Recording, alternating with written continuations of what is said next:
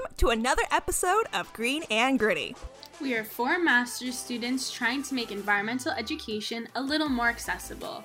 We are so excited that you joined us today in our little corner of the internet.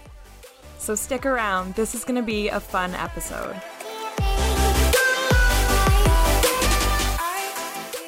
Hello, Green and Gritty friends. This week's episode is a true kickoff to the grittier season we promised for season 2.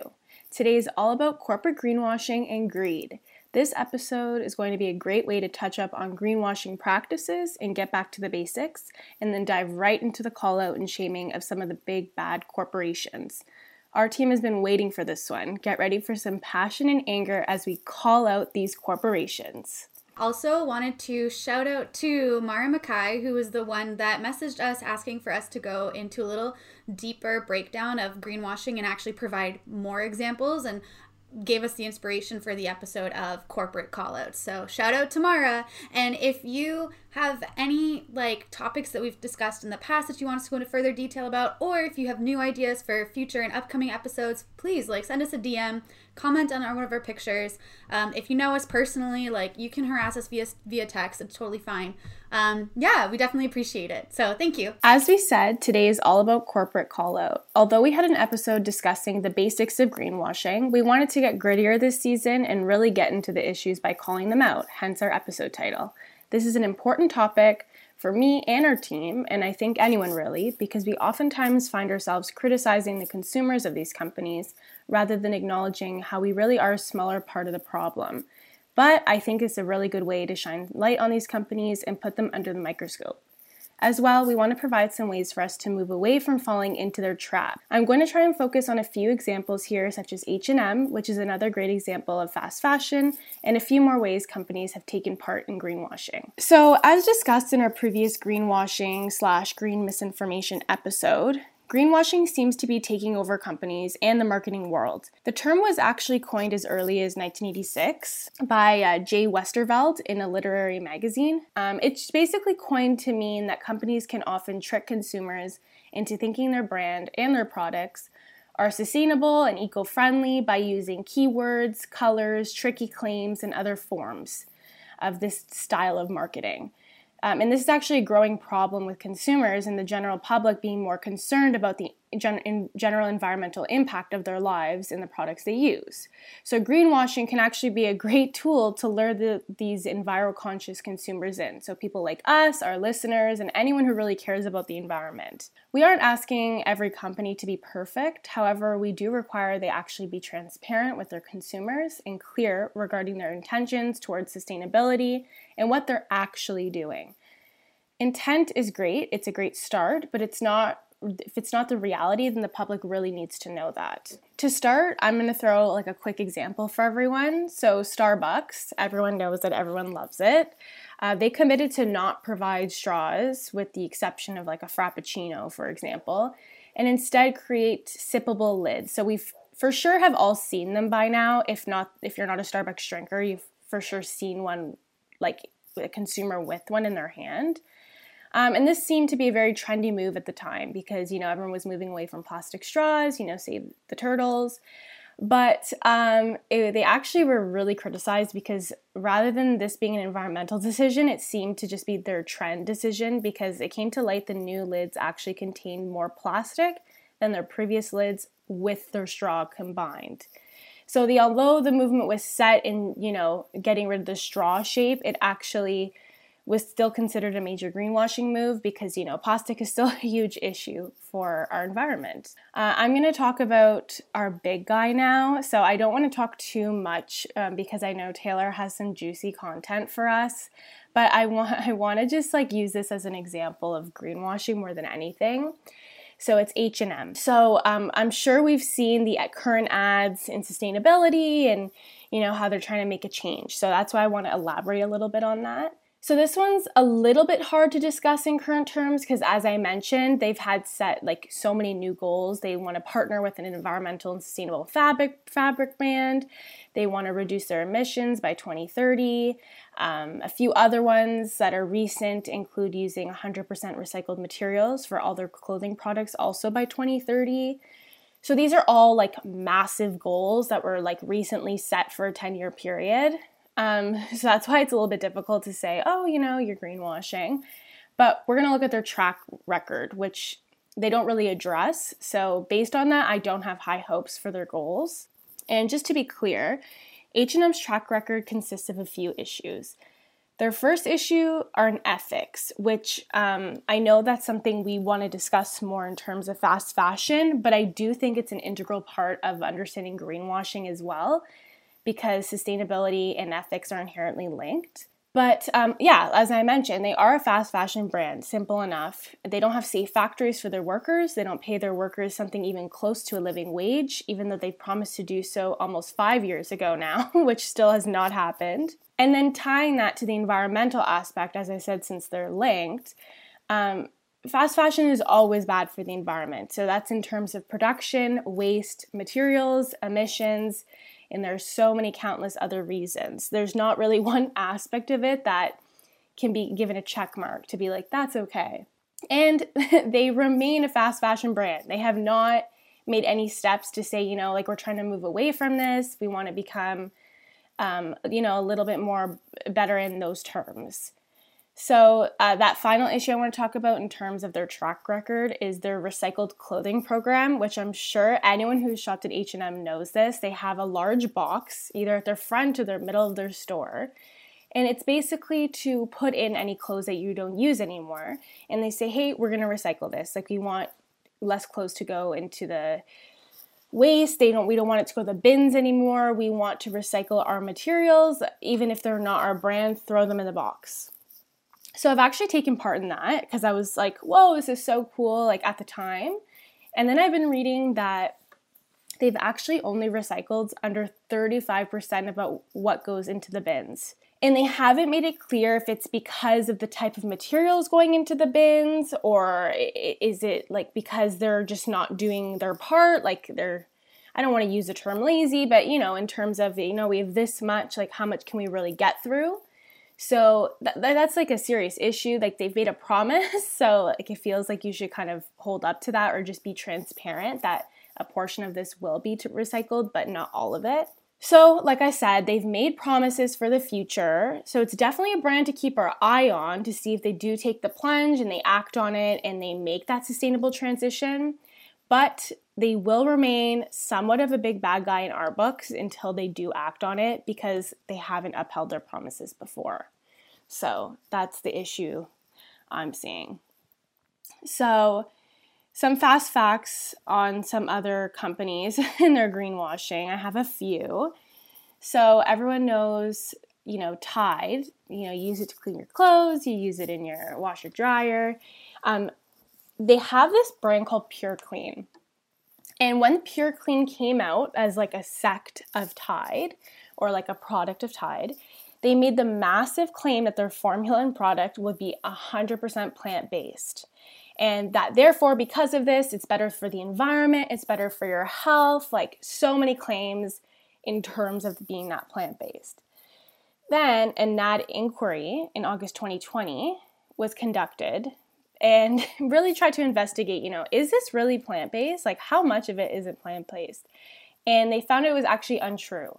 So they didn't really publish the amount that it was untrue, but it was definitely not 100% plant-based, to the point where they had to update their formula and their practices. And I guess to try to recover from that, they now claim that their formula is even made with renewable energy. I could not find anything actually discounting that claim as of right now, so we'll see. We should keep our eye on it for sure. But yeah, that's not really the best feeling when you think you're doing something not only good for the environment, but good for your health, and then it's untrue. Okay, the second one, well, if anyone's listening from the UK, I know that Corn, I think that's how you pronounce it, vegan foods are very popular in the UK. Like, it's like a popular, like, meat substitute, like I guess how Yves is here. So the ASA, which is the Advertising Standards Authority, had an inquiry into them in September 2020. And basically they were accused and proven to be lying and representing false claims on reducing their carbon footprint. And they weren't actually doing anything of that sense. And so it was just basically a fake claim, which is termed greenwashing. That's just straight up greenwashing. I know I'm listing off a lot of examples here, but I think these are all kind of like ones that relate to the daily things that we use. So who brewed a coffee this morning, or if you're listening in the evening, like when's the last time you brewed a coffee and if you used coffee pods? So coffee pods are like a super popular thing right now. I'm guaranteeing most people use them, whether it's a Tassimo or a Keurig or an Nespresso. But Kauai, I think that's how you say that as well, also had a NAD inquiry in May 2017 after stating their coffee pods were 100% compostable. So basically you use them, you put them in the compost, you feel really great about yourself that you're not creating more plastic waste. And then they really pushed this one by saying that actually they're only certified to decompose at industrial facilities, not specifying what those are, what that is made up of in any sense. So really they're not compostable, and you're probably doing more harm by putting them in your compost bin and being completely unclear and not transparent about that. So that one was actually really upsetting for a lot of people, because I know for myself, like sometimes I feel guilty with using a coffee pod and seeing that plastic go to waste. It's like very single use. And I've seen these compostable before, and I'm always like, oh, this is amazing. So it kind of makes you a little weary of how you're going to brew your coffee in the morning and if it's really falling up to its claims. You were saying that you feel bad when you use the plastic, but it might be better off for the environment than the compostable one that'll mess up your compost if you put it in. Yeah. There is a way to get around the coffee pot guilt. I don't know. Coffee pod guilt.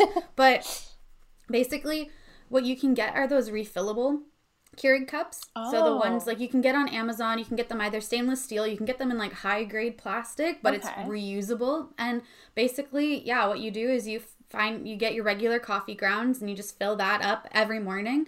And then you close the lid and you put it in your Keurig and run it like normal. And then you don't have to buy coffee pods ever. You don't have to buy plastic or compostable. It's just you buy your coffee grounds. And if you want to take it zero waste all the way, you can go to Bulk Barn and refill coffee containers. Like sometimes when we think zero waste, we think we have to find like a zero waste store where sometimes things are more expensive or whatnot, or you have to travel far, but like a lot of your zero waste options are at Bulk Barn, and you can just like refill and like go there, bring your old coffee like container or whatever, or one of the Bulk Barn containers, and refill that and use that so that you're not constantly buying the big, like, I don't want to name any, but you know, like the Folgers, like big containers.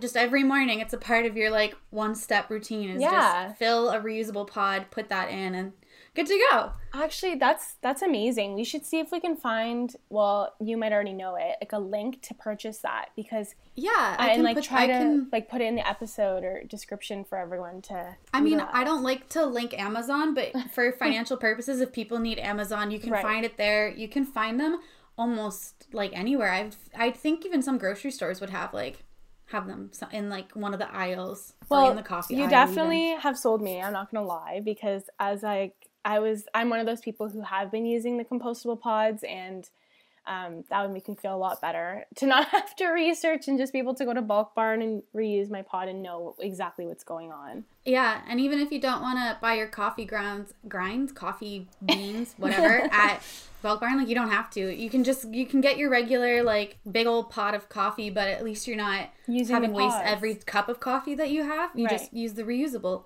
pods. Totally. They're pretty fun. And they're super easy to clean, too. That's what I was going to say. It's probably not so bad to clean if it's just, had them. We've had, I think we have 2 or 3 of them, because we go through coffee, we depend on it.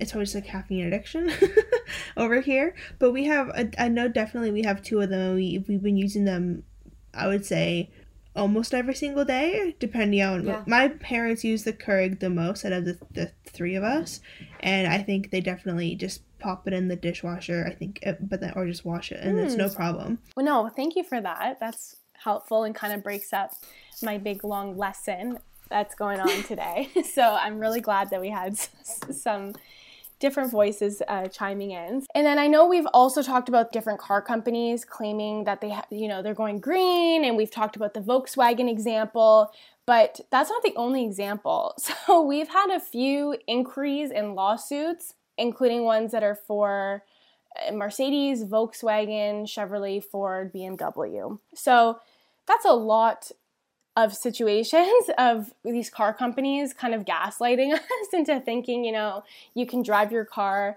and, you know, feel good about what you're doing every day rather than like a traditional like system. And they're actually all untrue. So it's a great marketing tactic, right? Because a lot of people want to make that change and they want to feel good about what they're doing. But unfortunately, a lot of these were actually untrue to a certain extent. So companies continue to blatantly lie to us about their practices. So why do we have to go to such lengths to find truth in their claims? That's, I think, really what sits the worst with myself and probably all of us, that we have to, you know, research and have a whole episode dedicated to why these claims are untrue. I'm almost done, you know, letting everyone know my update on greenwashing, and I'm going to end on a positive note. So back when we were researching this episode, Kendra discussed about Burt's Bees, and we were all really interested because, you know, we all view it as a really, not necessarily green, but, you know, like a natural company. And we're all curious, like, how do they stand up to those claims? Like, those are one of the ones that we were really curious about, and Kendra kind of sparked our minds there a little bit. So I did some digging in honor of that, and I do want to give an honorable mention is, like, as we said, we were, like, thinking about green products, and that was kind of the first one that came to our mind. I found an article that cited Burt's Bees not having sent waste to the landfill since 2011. So the most gritty detail I have on this fact is an article from 2010 stating that the company has achieved zero waste to the landfill and reduced its waste stream from 344 tons in 2006 to 66 tons in the 12 months ending in the end of, almost to the end of the year. So that's a huge change in a very short period of time, and kind of upholds the claims that since 2011 they're not sending any more waste to their landfill. And they were also very transparent about their ethical and responsible sourcing, and, you know, how they're achieving that and what they're doing, as well as how they're becoming carbon neutral. And they were actually able to achieve that significantly faster than their original goal year that they outlined when they, like, first made the goal. And their website's, like, super helpful in, like, outlining the ways that they remain unsustainable and, like, how they wish to address that or resolve that moving forward. And all in all, that's not greenwashing. Kudos to them. So, like, the main issue here with greenwashing is when false claims are made. So the fact that they do outline where they're still missing and how they're going to change is, like, a huge key as to what we want to see. We want to see how they're going to act on it. We want to acknowledge that. I don't know much about their past emissions or ethics, I would say pre the 2010 article. But it is refreshing to see a large brand actually be honest and achieve goals true to the brand.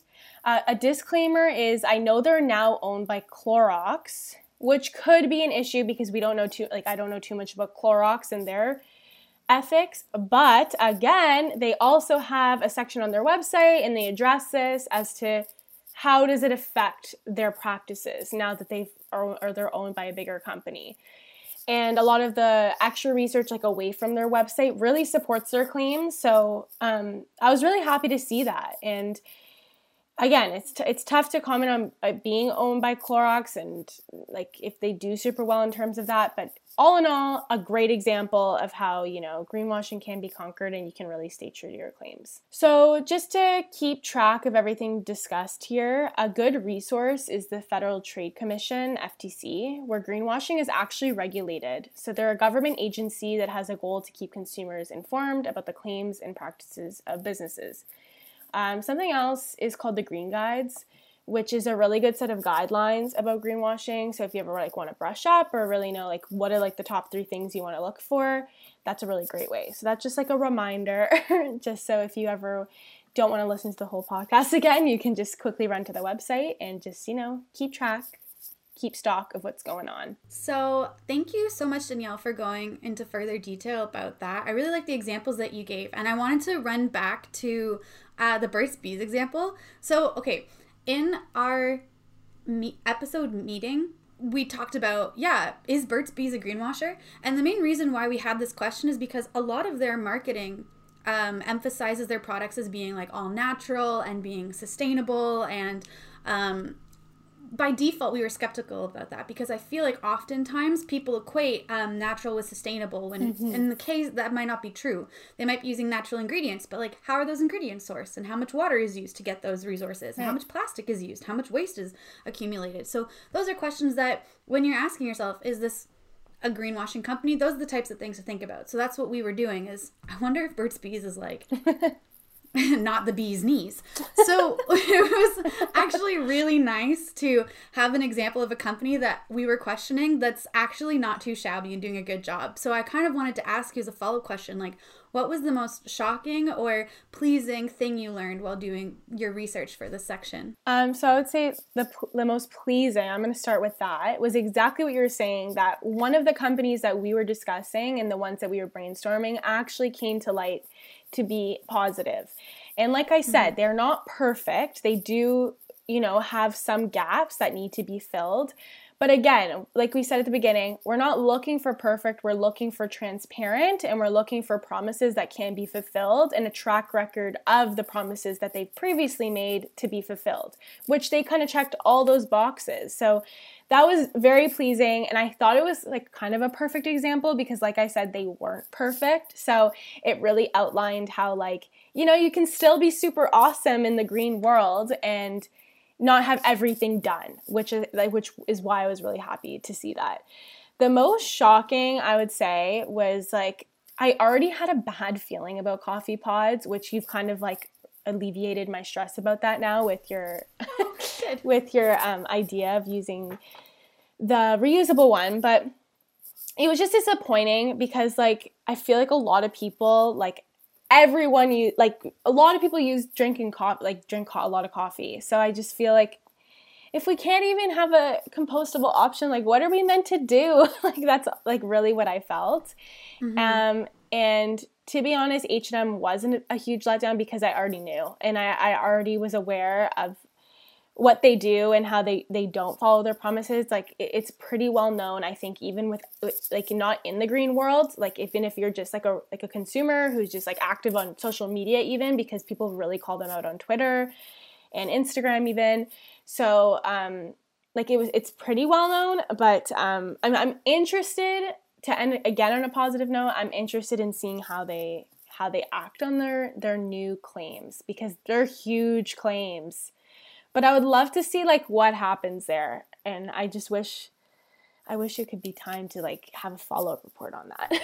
Yeah, that'd be nice. I was just thinking, like, it sucks that I didn't realize it was less than 35% of the clothes that are donated. It makes me have, like, so many more follow-up questions, like, okay, so what happens to the rest of those clothes? Like, where do they go? How are they used? Are they thrown out? Are they donated? Like, what happens to them? Yeah.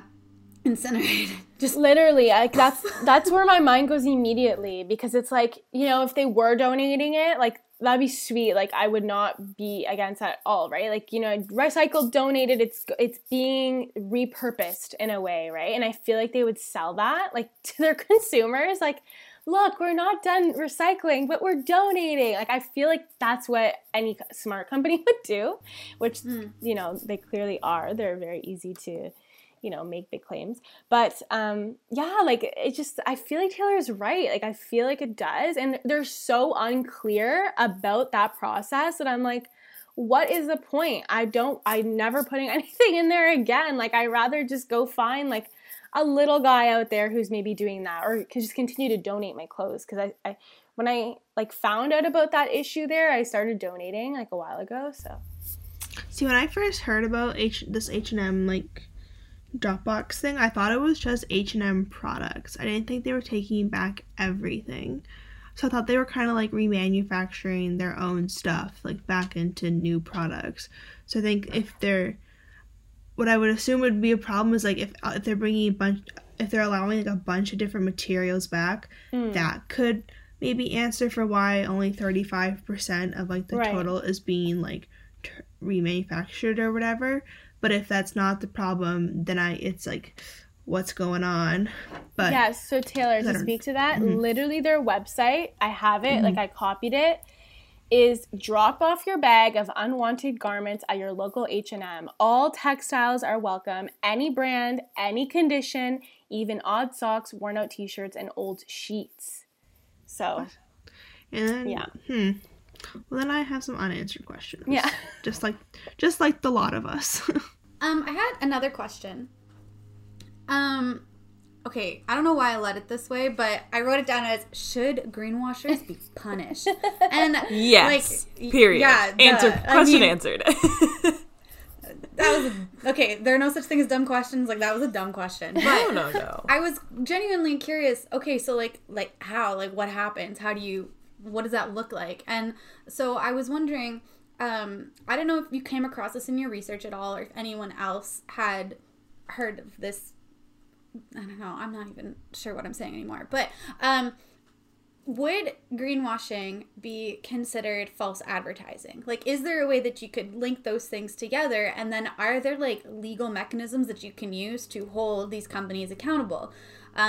So did you come across any of that in your, like, research about these companies when you looked up greenwashing and accountability in your research? Like, did you see any legal suits that were successful in holding greenwashers accountable, or at least brought their actions to the legal table at all? Or can I answer the first part of the question? Yeah. Because in my understanding, to speak to the false advertising part of it, in my understanding, when companies like take part in greenwashing, it's because they have claims that they are doing something good for the environment and that they're improving their practices in one way or another. So that could look like H&M. Saying we're going to recycle the clothes, and they're technically doing it and they are making good on their claim, but they're not doing it as enough to have an impact. Right. So like it would be false advertising, but technically it's also not too, because they are still doing a little bit of it. So, and you know what, Taylor, you're right, because that's where, you know, when it's not 100% true, that's when you see less action. It's like a loophole. Yeah. Right. Mm. But in terms of the Corn vegan foods example, the Advertising Standards Agency, you know, launched their inquiry because they were like blatantly stating that they were lying about reducing their carbon footprint. Mm-hmm. So Taylor, I think that speaks to what you're saying. Maybe they were doing 0% of that. And that's why the ASA was able to, you know, really make more like claims against them. Whereas with H&M, it can be brushed under the rug more. That's a really good point, actually, because I just want to say, like, one more thing that kind of, like, brings the two of you guys, your guys' points kind of together, is if we remember back in the greenwashing episode, Taylor, you talked about, like, the 7 sins of greenwashing, and I think two of them were, like, hidden trade-offs, and then claims were either vague or irrelevant, and according to an article I found from 2021 January, it says that those like two types of claims can misdirect attention, and they are misleading rather than false. So then those greenwashing methods are dishonest, but they are not illegal. So I think if the claim is like straight up wrong, straight up false, yes, false advertising. But if it's just misleading and not really like telling the truth, like the full truth to the consumer, then it's just a misleading and sketchy situation. And it's more of like an ethical issue than a legal one. Exactly. I think that's just like the big tip off on what's really happening. Yeah, and then there's obviously not many regulations in place to regulate ethical. Well, that all depends on when, where, and what's happening. Like that's a whole different combo that we can get into in another episode that I know we will be talking about later. But for right now, for today's, like, task is a little bit, we just want to, like, make sure we're just, like, hitting home on what are some other examples and, like, what else is going on and other players. And then next time we'll talk about, can we take those players down, like a David and Goliath moment, or... Yeah, we'll definitely have an episode on, like, what does climate accountability look like? How is it enforced? Right. But I know I asked the question, but I did find my own answer. This is something that we'll have to look forward to in the future, and we'll keep tabs on. And it's probably going to be a drawn-out case. But April 22nd, 2021, the city of New York actually filed a lawsuit in the state court against the major big oil companies. So that includes ExxonMobil, Shell, BP, and the American Petroleum Institute. And the lawsuit is alleging that they misled New York consumers about the role that their products play in climate change and for greenwashing. So that is a very, very recent case that we'll probably have to break down in really interesting detail for when we do some kind of climate accountability episode in the future. So stay tuned. Shall we kick it up a notch? Go for it. All right. Let's do it. Time for the call-outs. Okay, so let's get into it. Nestle, the world's largest water bottle producer, they are just downright evil, and for so many good reasons. So for starters, this really messed me up here, like hearing them say this, but a couple of the company's chairmen have said before, like in previous interviews, that they don't believe that water is a universal basic human right. So just keep that in mind as the frame for this whole discussion. Like, obviously they have since retracted that statement, but they did still say it. And when they got shit on, they took it back. So yeah, keep that in mind. But Nestle, you know, on so many other accounts, they have been accused and in some instances actually proven to be an awful company. They use child labor. They have disgusting pollution habits. They use unethical promotions and marketing tactics, including price fixing, mislabeling, like greenwashing, like we just talked about. And they've manipulated countless uneducated mothers back in the 70s with their baby formula scandal. They violated so many environmental codes and regulations, like the recent complaint lodged against Nestle for being responsible for over 3 tons of dead fish found in a river right beside a Nestle factory in France, which resulted in, you know, 14 different species in the water being affected, including protected species such as eels and lampreys. Stuff like this just makes me really upset because, you know, it has a direct impact on the natural environment, and it's directly a result of the company's actions. And it infringes upon so many environmental and animal rights, and they'll likely just get out of it by, you know, paying a fine or settling in the lawsuit. Like, there's no actual punishment that comes with this kind of pollution and behavior from companies like this. However, I do want to get into Nestle's illegal pumping and selling of water from Canadian wells. So no shock here, but Nestle has water wells all over Canada. Two of their big ones are in Aberfoyle and Erin. Both are in Ontario, and these wells come with permits. So Nestle's permit to pump groundwater out of Aberfoyle actually expired in July 2016, and their permit for Erin expired in August 2017. So it's been a couple years, actually it's probably been like 5 years since, 4 and 5 years since these permits expired. And since the expiration of the Aberfoyle permit, Nestle has pumped and taken over 2 billion liters of water from that one well. So in the past 5 years since their permit has expired, over 2 billion liters of water that they have taken with no permit, which is very, very, very fucked up. They actually hit the 2 billionth liter in July last year in 2020, so it's probably well over that number now. And same goes with the Erin well. They've pumped over 1.1 million liters per day since that permit expired in 2017. Combined, it's estimated that Nestle takes about 3.6 million liters of water per day from the Six Nations Treaty land. And in California, Nestle has been sourcing its water from the San Bernardino National Forest without a permit since 1988. And they've been recently bumped to the front of the queue for permit renewal, which, you know, takes about 18 months. But the legislation that's in place allows them to keep working in the meantime, as long as they pay a $524 annual fee.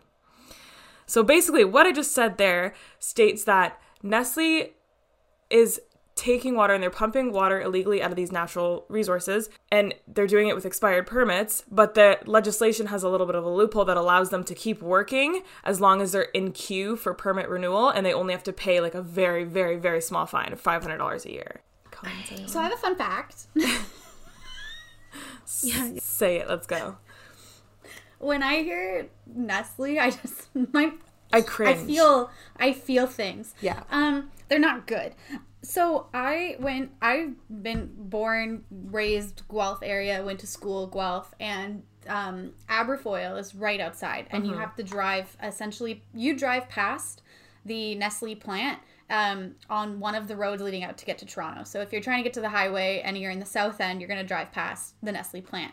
And fun fact, one of the student unions that I worked for, and almost every school group, there's constantly protests on campus to try and, you know, raise awareness about Nestle.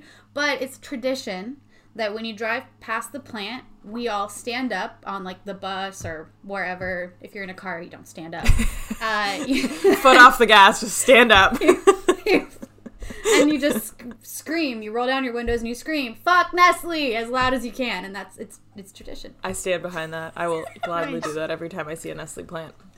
I'll be honest, I probably did that not knowing, because there was a roundabout around the Nestle thing. I don't like roundabouts, and I was late to go meet my friend at her new place, and when she went to go up, and I was like, no. Yeah, it's just what comes out of Nestle, you know.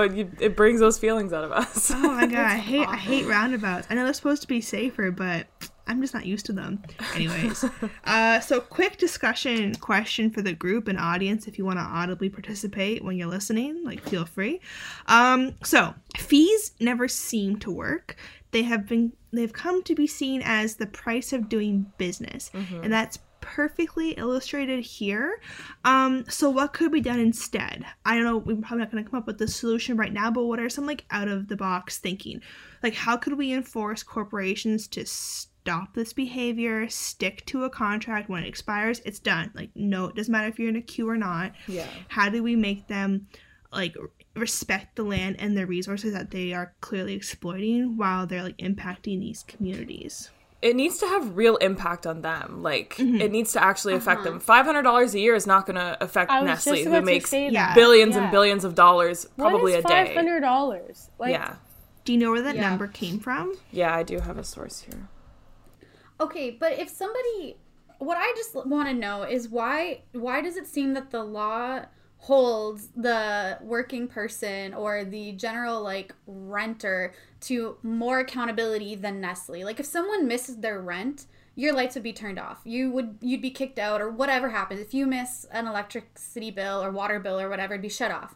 So why, like... Can we not shut off there? Like, electricity is, like, your permit's done. Like, you can't be harvesting here. Why can't we just... Why won't they just be like, you're done? Lobbying. How do you stop lobbying? Can we stop lobbying?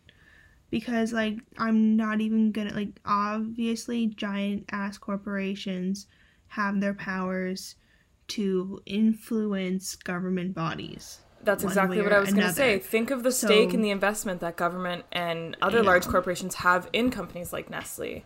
They say, okay, well, you're going to use our land's resources, so you're going to pay us a portion of it. So they're not going to penalize that production. They're going to let it keep going. They're going to create a legislation to make it look good and look like they're doing something about it, but they're still going to let it keep happening.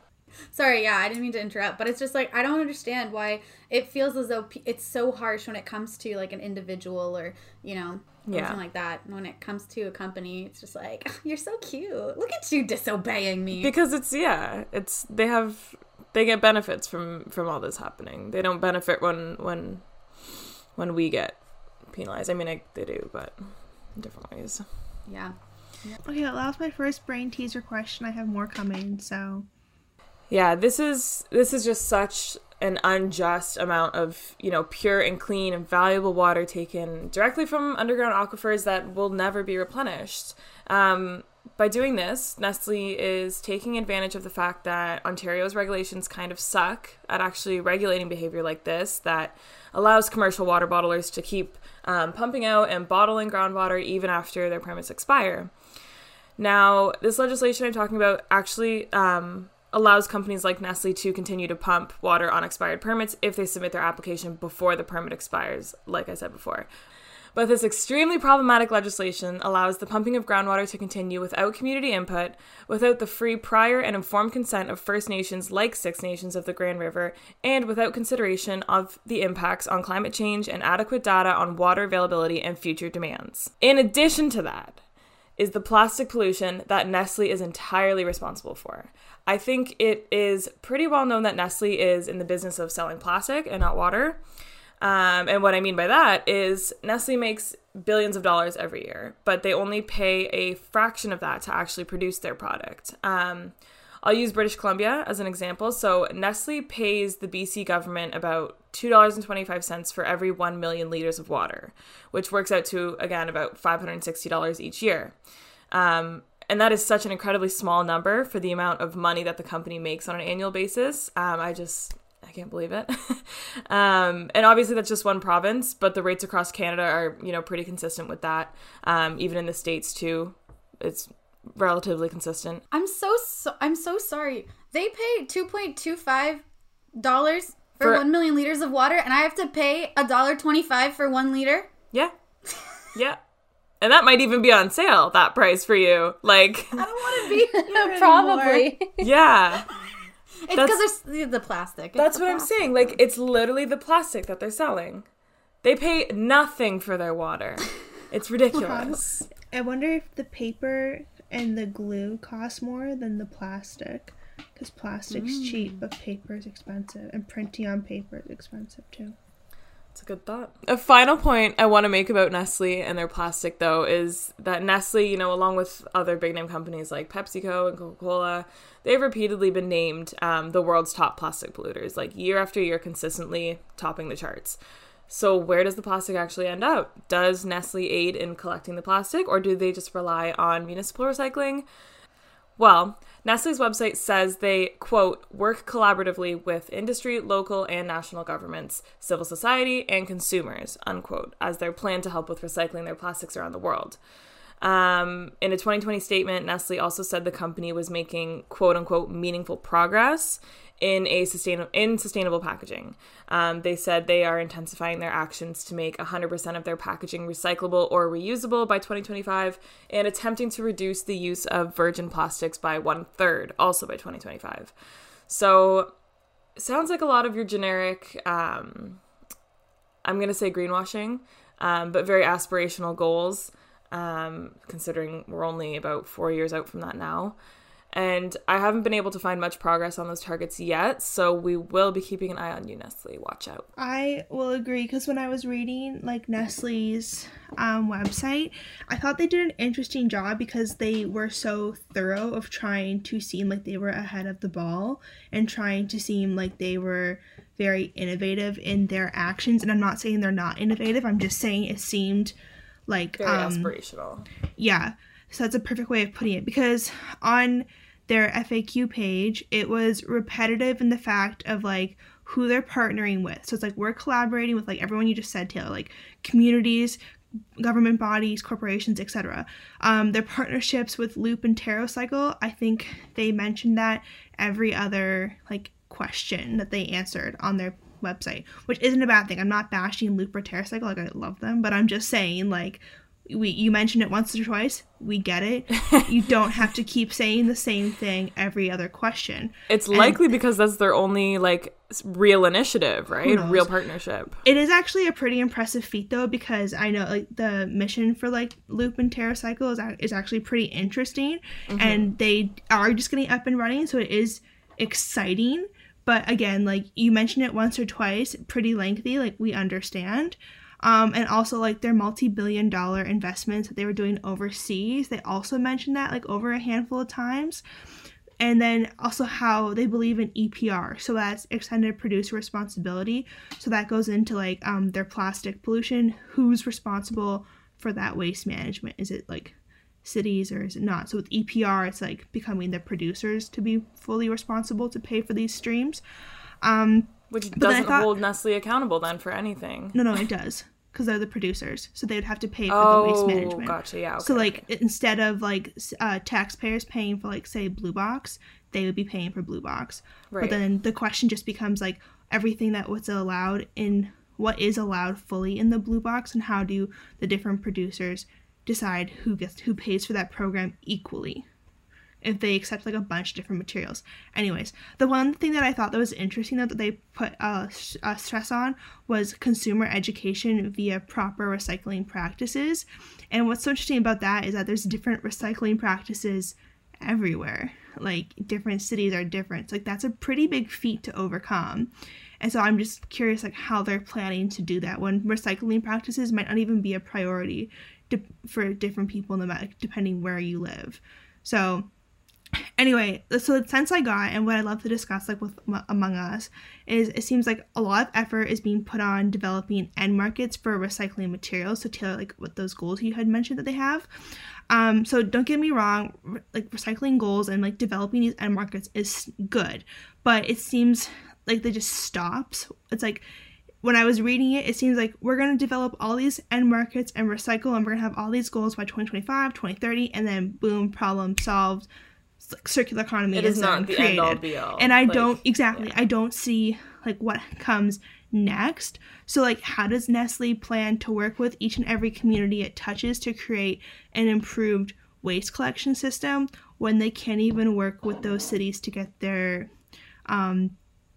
to get out of the queue line for, like, these grants? Like, I just don't understand how that's supposed to work. I also just don't understand, like, I don't know. I do they get a pass by saying all this information on their FAQ page, but then because they said they partner with different initiatives? So, like, one initiative that is cool is Project Stop that they're working with, which is a frontline action to stop ocean plastic overseas. So it's just great partnership, but does that give them, like, the cherry on top of the cake? It's like, oh, you're doing great. Like, we believe that you're going to take the initiatives in our own community. So, like, I know that change can't happen overnight without a very hefty price tag that the four of us cannot afford, but switching to, like, recycled content isn't the catch-all solution. So, and partnerships can only reach the markets which they are currently active in, and EPR programs are still in the works and still have the possibility to increase the price on the consumer if product prices have to be increased to pay for these systems. So, like, what can we do in the meantime? What is some out of the box creative thinking? And yes, out of the box thinking is my tagline for today's episode. So that was a mouthful, but, like, out of everything we've, like, heard so far, like, what do we think can actually come for a solution for at least, like, their plastic pollution and how they say they want to educate us on proper recycling and how they want to reinvent the recycling end market? Like, what would we expect out of them? So that's a loaded question. Yeah, I know. Yeah. I was just thinking, and my fingers just took all the thoughts out of my brain and put it on this group doc we have. I think it's pretty interesting, though, because it asks a lot of questions we might be thinking when we read their website. I think it just goes back to like what we said before about, you know, Nestle needing to be responsible for their products, but then again, like, how do you make sure that their products are properly recycled in each community all around the world? Like, it has to be something set up by Nestle and like, not necessarily like a recycling maybe a recycling program, I don't know. I think it almost has to come down ultimately to respect. And I'm not saying Nestle doesn't respect, like, the communities they work in. I'm just saying, like, it has to come down to respecting the material you use for your products and respecting what the product brings to you when you purchase it, and then respecting what you have to do with the product in order to keep this cycle alive of accessible bottled water, you know? So I think with that mindset, we'll be able to come together, everyone at the table, and then create, like, a very efficient system that's able to collect all these, example, like, water bottles, and then and how we can either remanufacture the plastic to make recycled PET, or find a new way to have, like, an efficient waste management system throughout, like, entire, like, different provinces, states, like, countries that can still all work collectively towards the common goal, which is to not have plastic end up in our landfills, in our waterways, or in our forestry. So I think that's what it comes down to it. And Nestle, take notes if you're listening. Would you guys... Sorry, this is probably diverting the conversation. Go ahead, but no. Would you... Because based off of our educational background, what we know and how our information could potentially help companies become more green, would... If, like Taylor, with all that information you just had, if Nestle or Coca-Cola wanted to hire you, would you feel comfortable working for that company to try and make them more green? Of course. Or would you say, like, thank you for asking, but I know you're not going to do it? No, I don't think you should shut down anybody just from what you can read online. Like, you really don't know what's happening behind. You don't know what roadblocks they themselves as a company may be running into.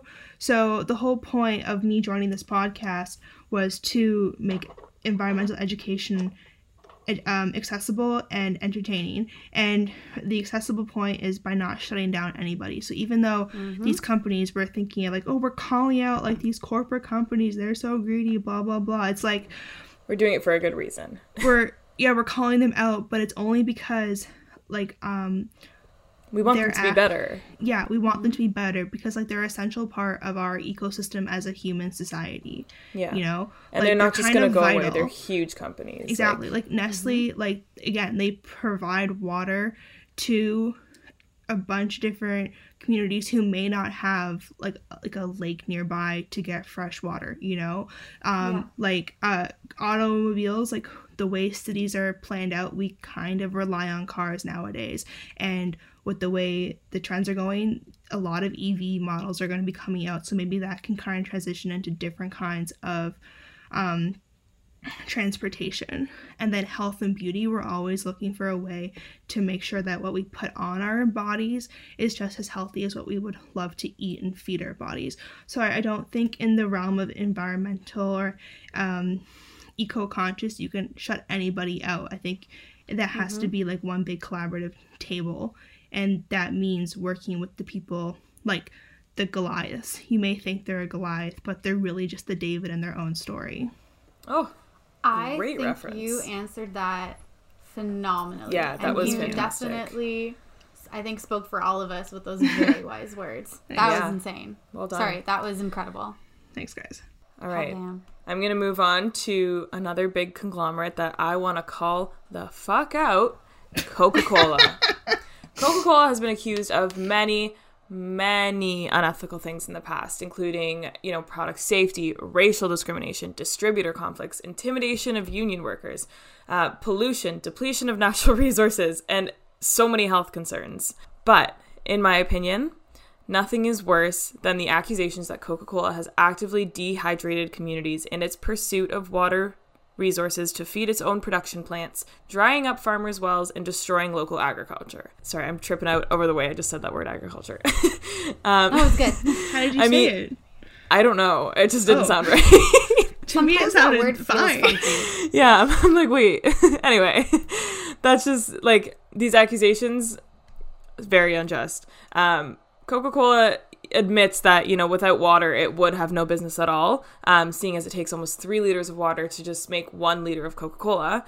And obviously, in order to satisfy this need, they are increasingly taking over control of aquifers and communities all around the world, particularly exploiting regions that already have water shortages and suffer from a lack of water resources and rainfall, such as India, where they have been, you know, countless negative impacts to the local communities. A really big example of this is, again, in India. Official documents from the Indian government's water ministry show that water levels remained stable from 1995 until 2000, when the Coca-Cola plant became operational in that area. When that happened, water levels dropped by almost 10 meters over the following 5 years, and locals feared that their communities would become, you know, dark zones, which is the term used to describe areas that are abandoned and just completely diminished due to depleted water resources. So yeah, that really shows the severity of Coca-Cola's impact on, you know, already water-scarce regions and their complete disregard for environmental protection or, you know, social well-being of those communities. That hurts. It hurts to hear that. That is a jaw-dropper. I know. Situation for sure. I can't even imagine living and being put through that. But just to like really hit the nail on its head to drive this point home, I have a similar situation as an example. And so just a quick little background. So there are cities that are affected by the drought brought on by Coca-Cola, and so citizens have been turning to drink soda in replacement of water. So this is creating outbreaks of diabetes. There was an article that I found that dated this back. In 2018, the residents of the town San Cristobal identified that the Coca-Cola factory is the reason for, quote, dual crisis of the diabetes epidemic and the chronic water shortage. Damn. End quote. Damn. So, yeah, that's a big yikes as an understatement. So the plant had permits to extract more than 300,000 gallons, which is about... over a million. Yeah, that's like 1.14... million liters of water a day, which is part of, you guessed it, a decades-old deal with the federal government. So the question now becomes, again, like, how do citizens fight against a government body who is not looking out for them in the most basic sense of and of fighting against corporations who take advantage and continuously look out for the bottom line? That's hard. It's like literally fighting a brick wall. I think I just don't understand. It comes back to like our first example of like back in Ontario, right? These permits are being expired, but because there's like a loophole, it's like as long as like you're trying to renew your permit by a certain date, like you're fine and you can keep working. And I think that has to just be shut down point blank so that that cannot be happening anymore, and our resources all over the world can't be exploited at this extremely intense and what seems to be increasing. Yeah, but, like it can't go on forever. There's only so much water and not a lot left, man. And I just don't understand what the long-term plan is. Like, we only have so much water and so much drinkable water. It feels like a lot of these like companies and even legislations are like, deal with it when it happens, like you know, there's no, I'm really scared it's plan. Like, it's not happening in my lifetime, we don't have to worry about it. I'm just trying to get to the next election type of mind frame. But I don't know, honestly, when it comes to like your main question, which was like, you said, how do citizens fight against a government body who's not really, doesn't have their best interests at heart or is not making agreements that protect the people in certain circumstances. Like, I feel like that's where grassroots organizations, that's where they take the brunt of the work, because one, you have to make it known because these people are suffering. They might not have the time and effort to try and fight for whatever they need, right? Like, it's like a hierarchy of needs, right? You have to make sure that you're taken care of, and if you still have to work and feed your family and fight diabetes and, you know, lack of access to clean resources or clean water, that's a lot on anyone's plate that I couldn't imagine, and that's my privilege speaking. So like making sure that we educate people and see what organizations are going on the citizen level to see what calls for help or calls to action they've requested of us. Like, I feel like that's the best way to support the citizens to try and help find ways to hold governments accountable, or at least make their voices unignorable, you know, and get like a starting point of like where action can be taken and how to be the most useful. Exactly. But really tapping into those communities first, and not as in like, oh, that's a pun, tapping into what their needs are, and list like how, like what do you need fixed first? How do we help you? What are the systems and hierarchies that are within that government structure that you've asked us to help us with? And like, also just like making everyone know. And it's harder for these companies to continue with these atrocities, or for governments to continue with these atrocities, if people know that they're happening. Although there are still examples of people knowing and they get away with it anyways, but you have to try. You can't just leave it on, oh, well, the worst is going to happen anyways. You gotta try. I hope that helped. No, it was well said. That was not well said. Well, it answered the question that I was just trying to, like, get out of my that was well word said. Vomit. But I like that you said make their voices unignorable. Like, that's such a huge part of it. Yeah. I think the worst part is when, I don't know if I want to get into this with this question, but, like, when, you know, someone like me, I'm privileged, I am white, I have my master's degree, and I think I have the answers. And someone goes in and goes, here's how we're going to fix this issue. What? Yeah. No, that's not how we're gonna fix this issue. So, like, the only words of advice I have is, like, educate yourself, educate on what they're saying they need and what opportunities they've identified to better their position, or what roads or mechanisms they've chosen to engage with to try and address the problem. Like, that's the starting point, I think. Yeah, does that make sense? I think you're absolutely right. No, that's right. No, you're right on the nose. So. I also mentioned Coca-Cola earlier as being in the rankings with Nestle and PepsiCo for the world's biggest plastic polluters. And actually, Coca-Cola takes the cake in the #1 spot.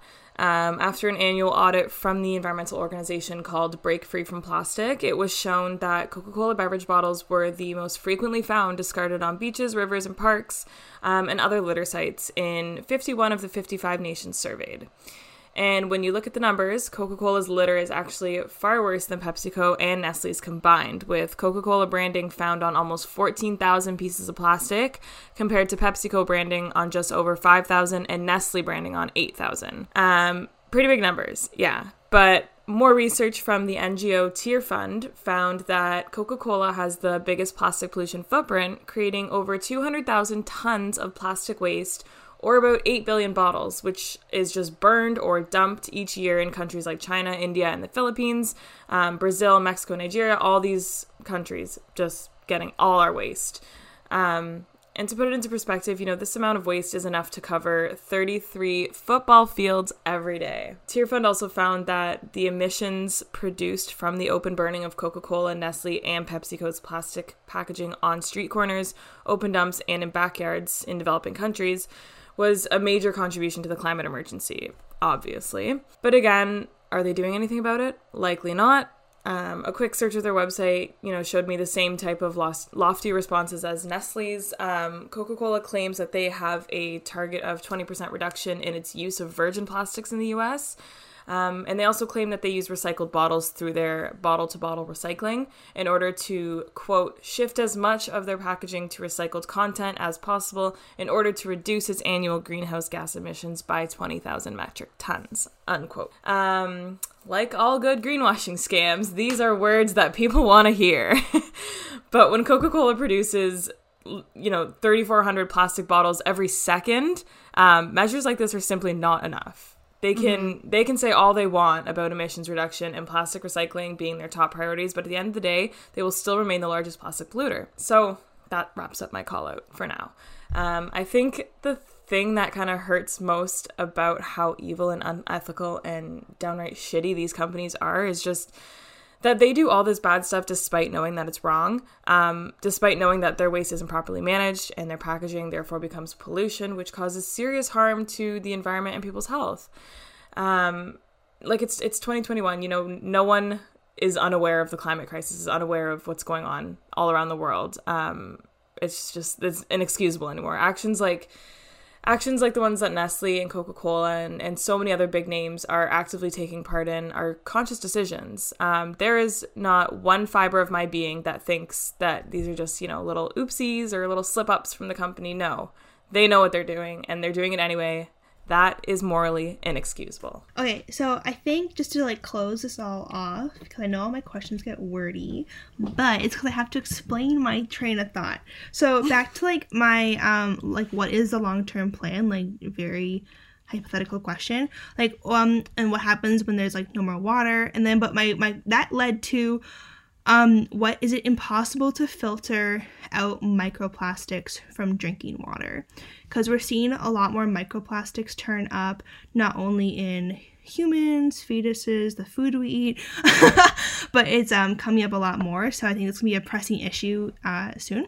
So for instance, on Nestle's website at the time of researching for this episode. They have one page dedicated to testing for microplastics, and on that page there are 4 sentences in total, which basically say what microplastics are and don't worry, everything is chill with Nestle products.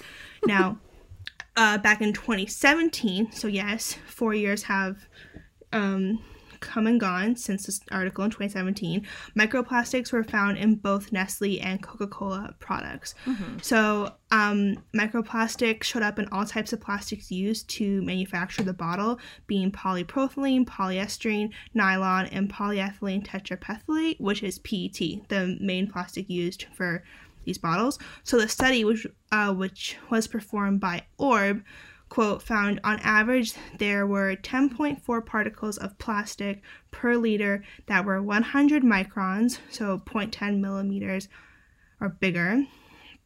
And this is double the level of microplastics in the tap water tested for more than a dozen countries across 5 continents, end quotes. So, what do we do? Because this is a very pressing problem that I'm very, very nervous for. So how do we make companies see the importance of eliminating plastic, not just in terms of recycling for better waste management, but really for public health and safety moving forward? Wow. I mean... yeah. I'm not expecting an answer for any of these questions that I'm asking today. I'm mainly just asking them as a little bit of a brain teaser. Yeah. To very thought-provoking. To plant a seed in the back of our heads, to just think when we see these products, just to have this knowledge, just so we can kind of question everything. So when we continue to just go on with our lives, we can just kind of go, I wonder what happens. Right. In the beginning of this bottle's life cycle. I wonder where it's going to end up. I wonder if it's going to end up being recycled and remanufactured. Is it going to end up, I don't want to be dark, but is it going to end up in a bird's stomach? Is it going to end up just completely broken down and we can't see it and it's just kind of floating in the oceans or in our lakes or whatever? That kept me up for a little bit, actually, writing this question. So I'm just going to leave it at that, but I think that's the most important thing is not just moving from we have to recycle so we don't landfill, but we have to also have better waste management just so that we can continue to be healthy and safe for everybody on the planet. I think this really leads well into the topic and conversation of environmental rights and justice. So one of the biggest things is if we were to look at environmental rights, a lot of the time people think about let's not cut down a forest, we need that for X, Y, and Z, but environmental rights also lends itself to right to a healthy environment. Mm-hmm. And also that has started showing up in court cases from toxicology reports, pollution, where certain chemicals or even microplastics one day potentially is the producers of those harmful chemicals are being held accountable for example, increased rates in breast cancer, and you can actually sue them for infringing on your right to a healthy environment or whatnot. And so this is an area of law that is being explored. It's a area of legislation that's trying to be built upon. So SEPA is one piece of legislation that in the next few years or even the next year really keep an eye on, because people are working so hard to try and strengthen it so that people can find justice through environmental rights. So for example, your question was, how do we make companies see the importance of eliminating plastic? Eliminating plastic either use or not by, making it so that there is a threshold. You cannot sell a product if it has a microplastic count going over a certain, threshold or whatnot, and having punishments for that. And that can all be done through environmental rights legislation. And it's really cool. And it's really on the forefront of people's minds. And in the next federal election, it's something that is being talked about a lot and is being lobbied hard is strengthening SEPA, passing Bill C-230, which talks about environmental racism and environmental rights and justice. All of these things come together. And people are pushing it by focusing on health because, environment can be a pretty polarizing topic somehow, whether you have conservatives, liberals, whatever party you apply to. But if you relate it to something that everyone, regardless of politics, have experienced, like breast cancer or cancer period or certain health impacts, nobody wants that regardless. So when you tie all of these things back to how it actually plays out in like the human experience, that's when you start to see people taking it seriously, because nobody wants breast cancer. Nobody wants. And so far that's been working really well with chemical pollution and, you know, toxic waste sites. And it's, there's quite a few cases out there and successful ones too at that. So who's to say it can't extend to microplastics, and who's to say it won't? Because, like, definitely should. It should. Yeah. Yeah. That's exciting. Yeah. Mm-hmm. That it's becoming such a forefront. Ooh, what a good question to end the podcast on, then. Some good news finally to end the podcast on. That was a great point to end on. That was beautifully tied. Perfect. I love that. All right. Well, this week we covered a lot of ground. Greenwashing is unfortunately a common practice. The trick to seeing what's really happening requires some digging, which is unfortunate. It's unfortunate that ethics seems to fail in what we consumers understand to be environmentally friendly or eco-conscious, and considering what definitions various corporations operate on are completely different. In the new era of sustainable living, it's vital for everyone to do their part. And although we here at Green and Gritty preach that action should not be reliant on the individual layer, it is up to us to be responsible consumers. Meaning, if you're going to align with a brand or purchase a certain product, to make sure that you do your best to know the impact of that purchase. It's clear that brands across all industries, beauty, food, automotives, all take part in some degree of greenwashing. So the question becomes, what do we do as society and consumers to stop this? Is it fines, or is it regulation, or is it something else entirely? Hopefully something in our discussion today sparked some ideas, and if not, at least got you all thinking a little bit more gritty. And if there was anything we talked about today that sparked your interest or got your research juices flowing, head over to our website and you can find the sources we each used in today's episode. And as always, thank you for joining us in our little corner of the internet. You can find us on our Instagram at Green and Gritty Podcast, or on our Facebook at Green and Gritty. We would love to hear from all of our incredibly brilliant listeners. All right, so this is Green and Gritty signing out. Bye! Bye.